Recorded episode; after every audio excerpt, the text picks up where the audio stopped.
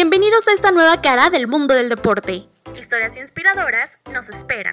Los mejores están aquí. Valentía, esfuerzo, tenacidad y grandes sueños forman parte de este camino. Soy Paola Bernal y te invito a que seamos uno mismo en esta búsqueda y nos encontremos al final alcanzando la gloria.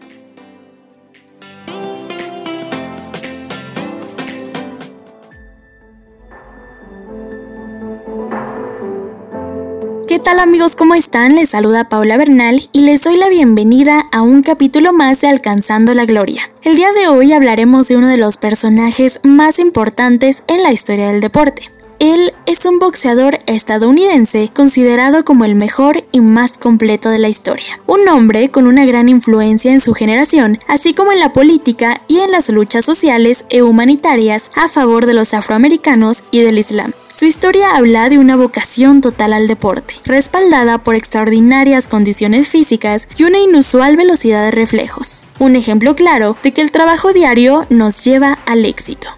Si no adivinaron el nombre del atleta del que hablaremos hoy, permítanme presentarles al protagonista de esta historia. Él es Muhammad Ali, nacido el 17 de enero de 1942 en Louisville, Kentucky, bajo el nombre de Cassius Marcellus Clay Jr., hijo de Cassius Marcellus Clay, quien se dedicaba a pintar carteles y a tocar el piano, mientras que su madre, Odessa Grady, era ama de casa. Muhammad tuvo una hermana y cuatro hermanos. La carrera de Cassius comenzó a los 12 años gracias a una bicicleta y a un consejo de un oficial de policía de su ciudad. Un día, mientras daba un paseo, un ladrón le arrebató su bicicleta. Cassius fue a la estación a denunciarlo y se encontró con Joe Martin, quien era el oficial encargado del gimnasio Columbia. Al ver a un niño entre lágrimas amenazando con golpear a la persona que le había robado su bicicleta, le recomendó que aprendiera a boxear antes de meterse a cualquier tipo de pelea. Cassius decidió entrar al gimnasio y con el paso del tiempo quedó encantado con él, y tras su primer pelea, decidió entrenar más bajo la instrucción del oficial Martin para destacar en ese deporte. Durante su etapa escolar no era muy dedicado, sin embargo, compensaba sus fallas académicas con su dedicación al deporte. Durante su juventud, consiguió ganar los guantes dorados de Kentucky en seis ocasiones, lo que le permitió que el director de la escuela lo mirara con respeto, a pesar de sus malas notas. Se cuenta que una vez el director dijo al resto del profesorado que Clay haría a la escuela famosa algún día. Su empeño lo llevó a participar en una pelea televisada en el programa Tomorrow's Champions, en el que ganó su combate ante Ronnie O'Keefe por decisión dividida. Pasaron los meses y Cassius comenzó a alternar su entrenamiento con Martin y Fred Stoner, entrenador del Grace Community Center, quien acabó por dirigir su carrera amateur. De Stoner aprendió los rudimentos del boxeo y especialmente a moverse con soltura en el ring. A su corta edad, Cassius ya presumía su talento. Lo presumía tanto que retaba a los chicos mayores, pero lejos de mostrarse insolente, provocaba la risa de quienes gozaban de sus ocurrencias. El adolescente acumuló títulos en poco tiempo. En 1956, con 14 años, ganó su primer título de importancia, el Golden Gloves Championship, para novatos del estado de Kentucky en el peso semipesado. Este título lo ganó otras cinco veces más. Su primera aparición en un periódico ocurrió el 27 de octubre de 1957 tras derrotar por nocaut técnico a Donny Hall. En 1959 se adjudicó el Intercities Golden Gloves de Chicago y Nueva York ante Tony Madigan en el peso semipesado y para el mes de abril se consagró como campeón nacional de la Unión Atlética Amateur en la misma categoría. Su éxito, según Martin, se debía a que el joven boxeador tenía una inusual velocidad que anticipaba los movimientos de su rival, pero lo más relevante era el empeño que ponía en cada jornada de entrenamiento.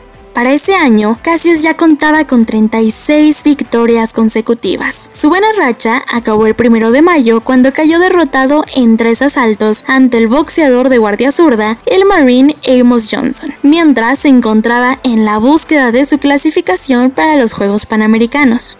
En abril de 1960, Cassius refrendó el título de campeón en el peso semipesado de la AAU ante Jeff Davis. Una derrota importante fue la que tuvo frente a Percy Price, así que probó suerte en los semipesados. En esa categoría sí logró la clasificación al batir por nocaut a Allen Hudson, quedando como campeón panamericano.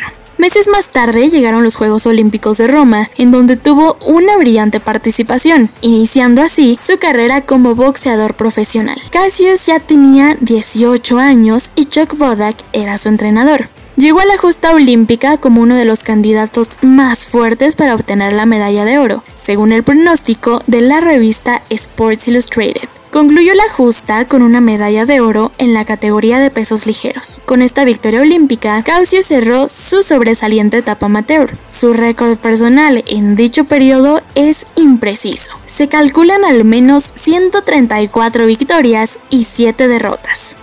El triunfo de Cautious tuvo una discreta acogida por la prensa del país. Sin embargo, ocurrió todo lo contrario en su ciudad natal. Allí fue recibido en el aeropuerto por el alcalde, seis porristas y 200 seguidores. Además, fue transportado en una caravana hasta la escuela local donde recibió un homenaje.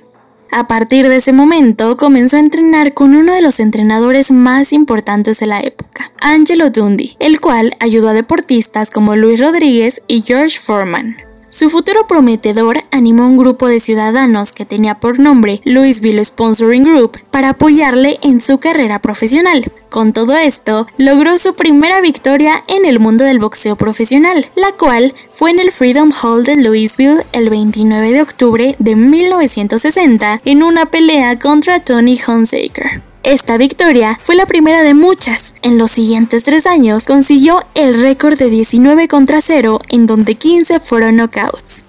En 1961 sucedió algo poco usual para los boxeadores. El 22 de julio sostuvo un combate contra Alonso Johnson en Louisville, la cual fue televisada en todo el país. Una transmisión sin precedentes para un boxeador que apenas acababa de dejar su carrera amateur. Terminado ese año, contaba con 10 victorias consecutivas, 7 por knockout. Su ascendente carrera lo llevó a pelear por primera vez en el Madison Square Garden en Nueva York. La pelea fue contra Sonny Banks el 10 de febrero de 1962. Los empresarios que organizaron la pelea en Nueva York fueron los mismos que organizaron la pelea televisada. En esa ocasión, Cautious tuvo que demostrar de qué estaba hecho, pues cayó a la lona en la primera oportunidad que tuvo Banks. El resto de la pelea logró dominarla y la ganó por nocaut técnico después de que el referee parara la pelea en el cuarto round. Después de este triunfo se enfrentó a distintos boxeadores exitosos y que eran grandes competidores. Entre ellos se encontraban Archie Moore y Henry Cooper. En 1964, cuando Cautious tenía 22 años, ganó el título de campeón indiscutido de la categoría de los pesos pesados. Después de esa noche en la que le quitó el título a Sonny Liston, fue elegido como uno de los más grandes boxeadores del siglo XX y entró a formar parte de la historia de la cultura occidental. Ese mismo año se convirtió al Islam y se cambió el nombre a Muhammad Ali, el cual significaba el amado de Dios. Y lo escogió porque Clay era un apellido de esclavo que él no había escogido. Un año después se enfrentó nuevamente a Liston, derrotándolo en la primera oportunidad. La pelea terminó con el que es considerado uno de los knockouts más bonitos de la historia del boxeo, que también es conocido como la mano fantasma. En el año de 1967 fue llamado a las filas del ejército para ser parte de la guerra de Vietnam, llamado que rechazó debido a sus creencias religiosas. Tras esto, se declaró como objetor de conciencia y como consecuencia, la respuesta del Estado fue severa, pues se le retiró el título y la prensa oficialista lo atacó duramente tachándolo de cobarde. También se le multó con 5 años de prisión y 10 mil dólares. Gracias a esto fue acusado de desertor y las autoridades del boxeo declararon su título vacante. A pesar de la imagen vociferante que él mismo se encargó de popularizar, Muhammad Ali se convirtió en un símbolo pacifista. Los jóvenes le invitaban a hablar en la universidad y los grupos pacifistas organizaron actos para solidarizarse con él. La figura de Muhammad Ali trascendió de este modo el mundo del boxeo, tanto por su reivindicación de los derechos de la comunidad negra como por su rechazo a la guerra de Vietnam.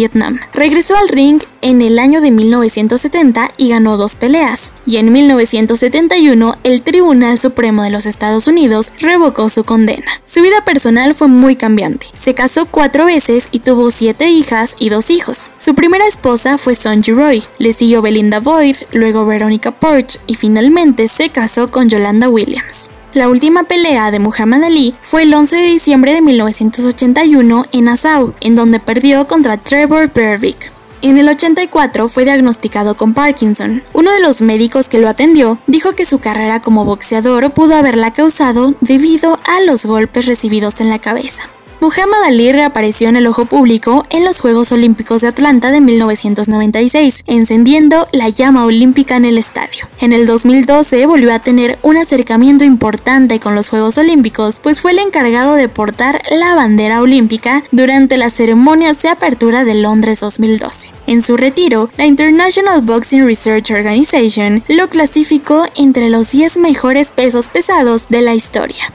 Muhammad Ali falleció el 4 de junio de 2016, a los 74 años de edad, en un hospital de Phoenix, Arizona, donde fue ingresado por problemas respiratorios. El funeral se llevó a cabo el día 10 de junio. Fue una gran ceremonia, pues el cortejo fúnebre atravesó la ciudad de Louisville hasta culminar en el cementerio de Cave Hill, donde fueron quemados sus restos. El día anterior se celebró también una ceremonia bajo el rito islámico. Hasta aquí llega la historia del día de hoy. Espero que les haya gustado y los invito a compartir el podcast con su familia, sus amigos y en redes sociales. Recuerden que pueden buscar el podcast en Facebook e Instagram como Alcanzando la Gloria.